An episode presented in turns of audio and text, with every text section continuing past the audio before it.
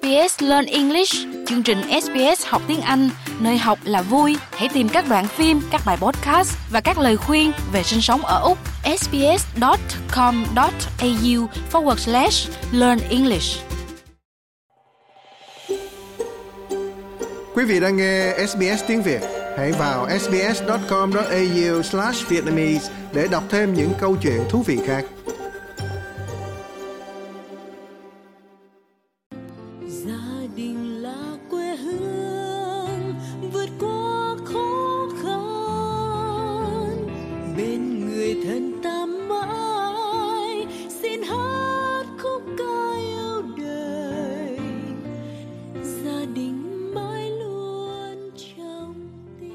Thính giả đang theo dõi chương trình Mái ấm gia đình được phát thanh định kỳ trên làn sóng của SBS Radio mỗi tối thứ ba hàng tuần. Bính Ngọc mời quý vị sẽ cùng gặp gỡ lại với một khách mời à, rất là quen thuộc coach Ada Lê từ La La đây. À, rất là vui được gặp lại chị Ada trong ngày hôm nay ạ. Cảm ơn Ngọc và các thính giả của SOS Radio. À, rất vui được trở lại với chương trình vào đầu năm 2024 này. À, rất là vui vì trong những ngày à, đầu năm mới thì mình cùng nói về chuyện làm đẹp với nhau ha. Bởi vì đây là một cái chủ đề mà tất cả mọi phụ nữ đều rất là quan tâm. À, nhân dịp tết á thì bính ngọc cũng để ý là trong những cái diễn đàn đặc biệt ở bên đây thì có một cái diễn đàn dành cho những người mẹ việt ở úc á thì có rất là nhiều chị em đặt câu hỏi với nhau là ờ sắp đến tết rồi chuẩn bị về việt nam ăn tết. À, thăm ông bà thì hỏi thử coi là có cái bác sĩ hay là cái thẩm mỹ viện nào uy tín ở việt nam không? Để tết về thì sẽ độ ngực người nâng mông sửa mũi à, thậm chí là thu nhỏ rồi làm hồng cái bộ phận sinh dục nữ à, để mà được chồng yêu thương. À, bởi vì có rất là nhiều người phụ nữ họ sinh con xong họ cho con bú thì họ cảm thấy là rất là tự ti về cái cơ thể của mình. Họ nghĩ là phải phẫu thuật nâng ngực để tự tin à, trước mặt người chồng của mình. Những cái câu hỏi những cái chia sẻ trên những cái diễn đàn này nó tưởng như là một cái điều nó rất là bình thường xảy ra trong cái cuộc sống hàng ngày của mình thôi. Nhưng mà khi mà đọc qua thì mình mới thấy là à, phụ nữ Việt Nam của mình nó ở đâu cũng mang một cái tâm thế đó là phải là cái người mà giữ chồng phải là người giữ gìn cái hạnh phúc gia đình. Qua cái việc là tuân theo những cái chuẩn mực rất là vô lý về việc là phải phẫu thuật thẩm mỹ hay là hy sinh bản thân cơ thể để tìm kiếm hạnh phúc á thì khi mà Bích Ngọc chia sẻ những câu chuyện này thì chị Ada thấy là có cái sự đồng cảm với những người phụ nữ trong cái câu chuyện này không chị? Cảm ơn câu hỏi của Bích Ngọc. Cái vấn đề này rất là phổ biến. Trong câu hỏi này thì à, Ada nhận thấy có hai vấn đề mình sẽ cần giải quyết. Thứ nhất là tại sao phụ nữ Việt ở đâu cũng mang tâm thế là mình phải là người làm đẹp giữ chồng, chứ không phải là chồng là cái người đi làm đẹp để giữ mình chứ. đúng rồi Ừ. Còn cái thứ hai là phụ nữ lại thích làm đẹp bằng phẫu thuật thẩm mỹ. À, vậy mình sẽ đi từng vấn đề một ha. Vấn đề thứ nhất, phụ nữ Việt Nam ở đâu tại sao họ cũng mang tâm thế là làm đẹp để giữ chồng hết. Thật ra cái tâm thế này có thật và nó tồn tại ở rất nhiều diễn đàn. Diễn đàn nào họ cũng nói về cái việc là sẽ phải đi độ lại nhan sắc nhân dịp năm năm mới hoặc là nhân một cái dịp nào đó mà chồng vô tình nói một cái câu mà mình nghĩ rằng là xấu hàng ngày hoặc là hàng tuần ấy đa cũng thường hay nhận được cái câu hỏi, ví dụ như là chỗ nào làm hồng âm đạo tốt? Chị có thể giới thiệu cho em cái viện thẩm mỹ nào mà nó làm xe kích, trẻ hóa, vùng kính uy tín không? Khi mà mình hỏi lý do tại sao các bạn cần làm á, thì các bạn đều trả lời là chồng em vô tình nói cái chỗ đó là nó không còn như trước nữa, hoặc là nó bị rộng, và nó dấy lên cái nỗi sợ ở các phụ nữ là họ phải lập tức tìm cách giải quyết và cái cách mà họ đi tìm cái giải pháp á, là họ lập tức lên mạng tra cứu lên diễn đàn để hỏi liền. Và tại vì mình có internet mà và đa số tất cả mọi người đều công nhận rằng internet là cái nơi mà họ tra cứu thông tin. À, đầu tiên tìm đến đầu tiên không biết là nó đúng hay sai thì không biết nhưng mà cứ có vấn đề là lên mạng hỏi trước. Đúng rồi. Nắm được cái hành vi tâm lý này á nên các thẩm mỹ viện họ đã thay nhau cho chạy quảng cáo họ đã thuê những cái agency hay gọi là những cái người mà họ chuyên làm marketing á, viết những cái bài viết mà để đánh vào cái nỗi đau này, để mà hãy tìm tới cái giải pháp can thiệp gieo kéo. Vì vậy, khi mà bạn tìm ở trên mạng kênh Google hay cả trên Bing, thì cái giải pháp can thiệp keo kéo sẽ được hiện lên hàng đầu trong kết quả tìm kiếm thì các bài viết về phương pháp tự nhiên nó sẽ không có hiện lên trên kết quả tìm kiếm của họ đâu. Mà điều đáng nói là chỉ cần bạn lên mạng search thôi thì lập tức cái search engine đó đó nó sẽ nhớ và mọi thứ liên quan tới phẫu thuật thẩm mỹ mọi quảng cáo về làm đẹp uh, xe khích vùng kính hay là nâng ngực nó sẽ ào tới trong new feed của bạn liền. Bạn vừa mở Google lên khi quảng cáo nó sẽ tới, bạn mở Facebook, bạn mở Instagram thì những cái quảng cáo đó nó sẽ tràn tới. Thì họ sẽ đánh vào những cái nỗi sợ như là xấu, không chịu làm đẹp, thì sẽ bị chồng chê, dẫn tới chồng ngoại tình. Thật ra nguyên cái hệ thống marketing á, nó đã xây dựng và cài cắm thành công một cái hình ảnh sai lệch về người đàn ông trong đầu của phụ nữ.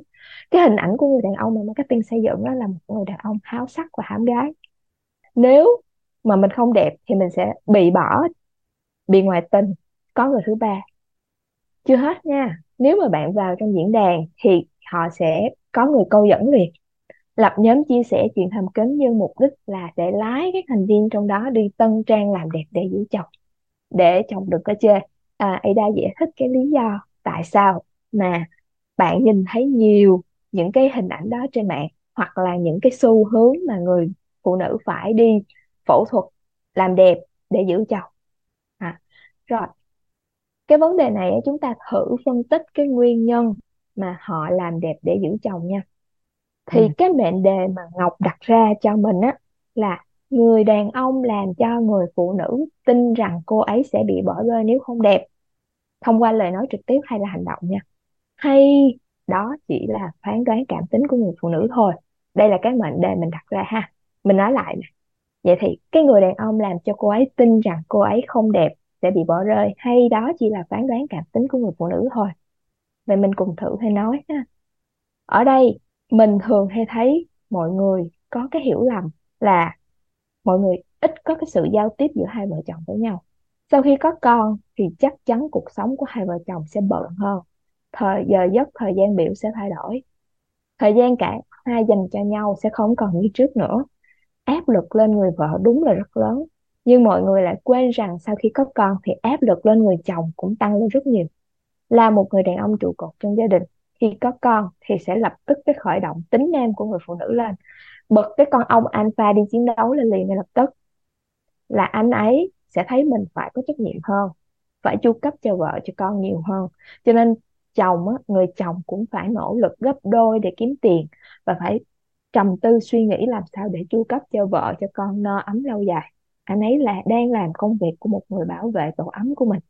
Là một người đàn ông rất tuyệt vời, đúng không? Cho nên vợ và con là chỗ dựa của anh. Vợ sinh rồi, bận rồi. Bây giờ mình phải thể hiện bản lĩnh đàn ông để gánh vác tài chính chứ. Thì chính cái áp lực này làm cho anh ấy phải lao đầu ra ngoài nhiều hơn, vắng nhà hơn, trầm tư hơn, ít nói hơn. Nhưng trong lúc mà người đàn ông bận rộn suy nghĩ bảo vệ tổ ấm của mình thì người vợ lại diễn giải sai cái thông điệp của người chồng là anh ấy đang xa cách mình vì cơ thể của mình không còn đẹp như trước kia nữa. Vì cái sự mà diễn giải sai này mà đôi khi họ tìm đến cái phẫu thuật thẩm mỹ để lấy lại vóc dáng của mình để nghĩ rằng là à, để níu kéo lại cái ánh nhìn của người đàn ông trở về với mình á. Ừ. thật ra đó là cái khát khao yêu thương là một cái khát khao chính đáng và cả hai đều yêu nhau bằng những cách khác nhau nhưng mà lại không nói chuyện với nhau. Mình ừ. không giao tiếp để mình hiểu cái tình yêu của nhau. Cho nên nếu như Ngọc hỏi Ada thì mình sẽ gợi ý cái giải pháp như thế này là trước khi quyết định đi tân trang phẫu thuật thẩm mỹ gì đó hãy trò chuyện tâm giao với chồng nói là tâm giao có nghĩa là nó hết nỗi sợ, băn khoăn, hờn tuổi tuổi thân của mình sau khi mà mình sinh xong, mình không có được quan tâm như trước gì đó. Và hỏi cảm nghĩ của anh sau khi có con, anh cảm thấy áp lực như thế nào? Anh có thấy sự thay đổi như thế nào hay không? Hãy tìm hiểu cái nỗi lo lắng của chồng. Em thấy anh vắng nhà nhiều hơn, em thấy anh trầm tư hơn. Em có thể san sẻ gì hơn cho anh được hay không? Thì san sẻ nhau bằng sự dịu dàng cảm thông, chứ không phải là đổ lỗi cho nhau. Nhiều khi chồng lơ là không phải là tâm trí nghĩ về người khác đâu, mà là tâm trí nghĩ chuyện làm ăn, kiếm tiền cho vợ cho con mình nó ấm. Nếu anh ấy nói là khẳng định anh không ngó ngàng tới em là vì em xấu, thì vấn đề là nằm ở cái chỗ ông chồng mà mình lựa chọn. Trường hợp này bạn muốn làm đẹp giữ chồng hay không thì đó là sự lựa chọn của bạn còn nếu như mà đã nói chuyện với nhau và hiểu rõ rằng à vấn đề không phải là ở cái chỗ mà mình xấu thì lúc đó mình sẽ tìm những cái phương pháp à, tự nhiên và nó có tốt cho sức khỏe hơn để mà mình làm đẹp. Thì lúc này nè mình sẽ quay lại cái việc và mình có nên làm đẹp bằng phẫu thuật thẩm mỹ hay không? Thì phẫu thuật thẩm mỹ là không xấu và nhu cầu làm đẹp là chính đáng. Thì mình ủng hộ việc bạn làm đẹp Ada ủng hộ bạn làm đẹp bằng phẫu thuật thẩm mỹ luôn. Nếu như sau phẫu thuật thẩm mỹ mà bạn cảm thấy tự tin, tăng tự tôn và tăng thần thái lên, bạn cứ làm. Nhưng mà bạn hãy nhớ là mình làm đẹp theo cái chuẩn của mình, chứ mình đừng chạy theo cái chuẩn của xã hội hay cái xu hướng. Ví dụ như cái người châu Á của mình thì không thể nào có cái mũi cao như người châu Âu được. Cho nên nếu như mà mình chỉnh mà thấy cái chuẩn của châu Âu mà gắn trên cái khuôn mặt của châu Á thì nó kỳ đó. hoặc là cái mặt của người châu Á thì cái mặt của mình nó tròn tròn, chứ nó không thể nào mà vi lai như kiểu của châu Âu được. Mà mình cố gắng mình gọt cầm, mình được mình gọt cái hai cái bên cạnh của mình rồi mình độn cầm. Thì thứ nhất ảnh hưởng tới sức khỏe lâu dài, ảnh hưởng tới sức nhai của các bạn. Về mới đầu còn trẻ mình sẽ không có bị vấn đề gì đâu, nhưng về già ảnh hưởng tới cái sức nhai của cái hàm. Nó không phải là một cái giải pháp lành mạnh mà bạn cần phải theo đuổi bạn, trước khi mà bạn phẫu thuật gì, bạn phải nghiên cứu kỹ về những cái ảnh hưởng cho sức khỏe của lâu dài. Khi mà nghe chị à, Ada chia sẻ thì Bích Ngọc nhận thấy là có một cái sự hiểu lầm rất là lớn giữa các cặp vợ chồng thời nay khi mà mình diễn giải những cái suy nghĩ của đối phương theo cái cách mà nó tiêu cực, theo cái cách nghĩ của mình mà chưa có sự truyền thông thấu hiểu lẫn nhau. Thành ra thì ờ, ông nói gà bà nói vịt ha, trong cái câu chuyện này. Ngoài ra, Bích Ngọc cũng rất là đồng ý, đó là cái việc mà tìm đến những cái phương pháp làm đẹp tự nhiên, đầu tiên nó rất là quan trọng. Và luôn luôn suy nghĩ rằng mình làm đẹp đó là ờ, trước mắt là cho cái sự tự tin của mình cho cái niềm vui, cái niềm hạnh phúc của mình, chứ không phải là làm đẹp cho ai hết cho ông chồng mình vui hay là theo một cái chuẩn nào đó mà cái xã hội quy định. Thì nãy giờ chị Ada nói rất là nhiều về cái câu chuyện làm đẹp của những người phụ nữ đã làm mẹ. Thì chỉ có một cái định nghĩa thế nào là phụ nữ đẹp không? Theo Ada nha, một người phụ nữ đẹp sau khi làm mẹ là một người phụ nữ có đủ tình yêu thương cho bản thân và cho mọi thành viên trong gia đình. Mà khi có đủ tình yêu thương cho bản thân á thì cô ấy sẽ không bỏ bê bản thân mình sẽ chăm sóc bản thân mình đầy đủ. Thật ra mình thấy như thế này nè là khi một người phụ nữ là mẹ cô ấy sẽ trở nên dịu dàng dẻo dai và nữ tính hơn rất là nhiều. Bởi vì Ada đã từng chứng kiến rất nhiều cô gái cá tính thích đi spa thích hút thuốc thích cuộc sống tự do. À, mỗi ngày về nhà là không về trước 12 giờ đêm đâu. Và là người rất độc lập nữa chứ nhưng mà sau khi mà họ có con thì họ trở nên nữ tính và dễ xúc động hơn rất là nhiều.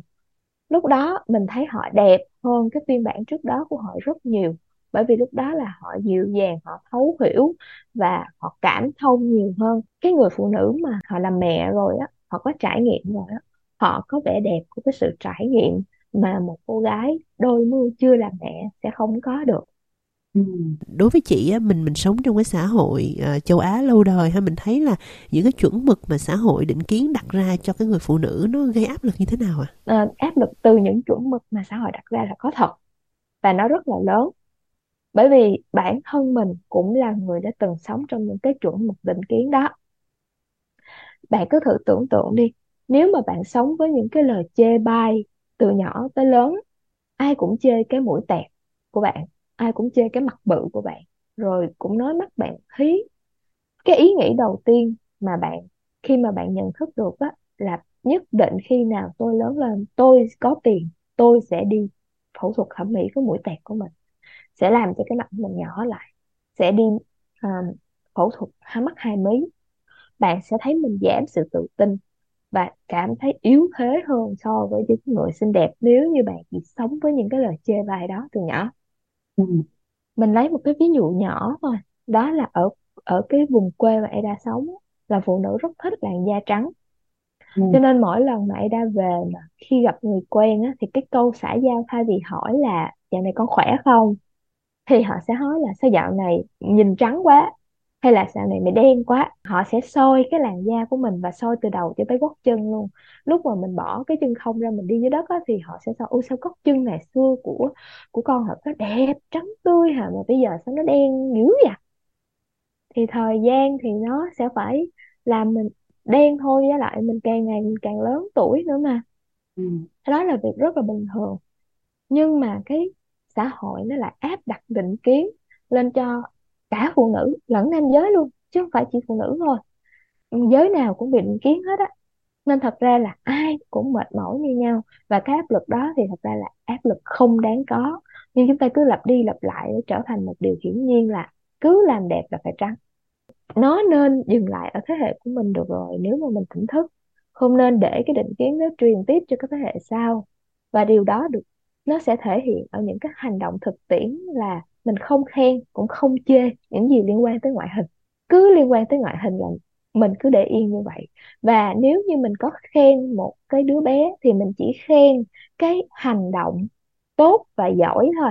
Ngay cả một đứa bé gái nó xinh đẹp đến chừng nào thì chúng ta cũng không nên khen. Bởi vì khen càng ngày càng nhiều thì cái đứa bé đó sẽ nhận ra được rằng cái việc mà xinh đẹp là một lợi thế ngoại hình của cô bé và cô bé đó sẽ dùng cái lợi thế đó để áp đặt cái người khác. Bởi vì tôi đẹp nên tôi có quyền và nó sẽ trở nên tự mãn và đặt mình so sánh với những đứa trẻ khác và cho mình cái quyền được hưởng nhiều quyền lợi hơn những cái người khác mà kém xinh đẹp hơn mình. Đúng là nếu mà mình chạy đua theo những cái áp lực hay những cái định kiến xã hội về cái khái niệm làm đẹp á, thì mình sẽ rất là vất vả đúng không chị Ada? Tại vì mỗi thời đại mỗi thế hệ có một cái định nghĩa về cái đẹp nó rất là khác nhau giống như chị Ada vừa mới chia sẻ. Rồi, rất là cảm ơn ờ, chị Ada, chuyên gia tham vấn về sức khỏe và tình dục cũng như là đời sống hôn nhân. Ngày hôm nay chia sẻ với chúng ta một cái chủ đề tưởng chừng như là nó không có liên quan chút nào đến cái hạnh phúc gia đình nhưng mà Bính Ngọc nhận ra là nó rất là quan trọng.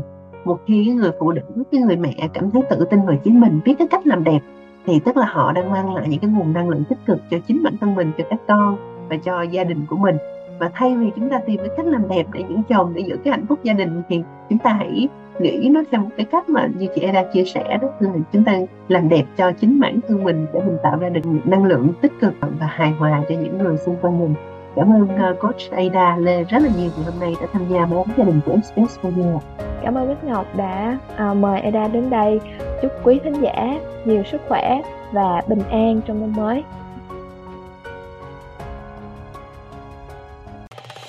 Quý vị muốn nghe những câu chuyện tương tự có trên Apple Podcast, Google Podcast, Spotify hoặc tải về để nghe bất cứ lúc nào.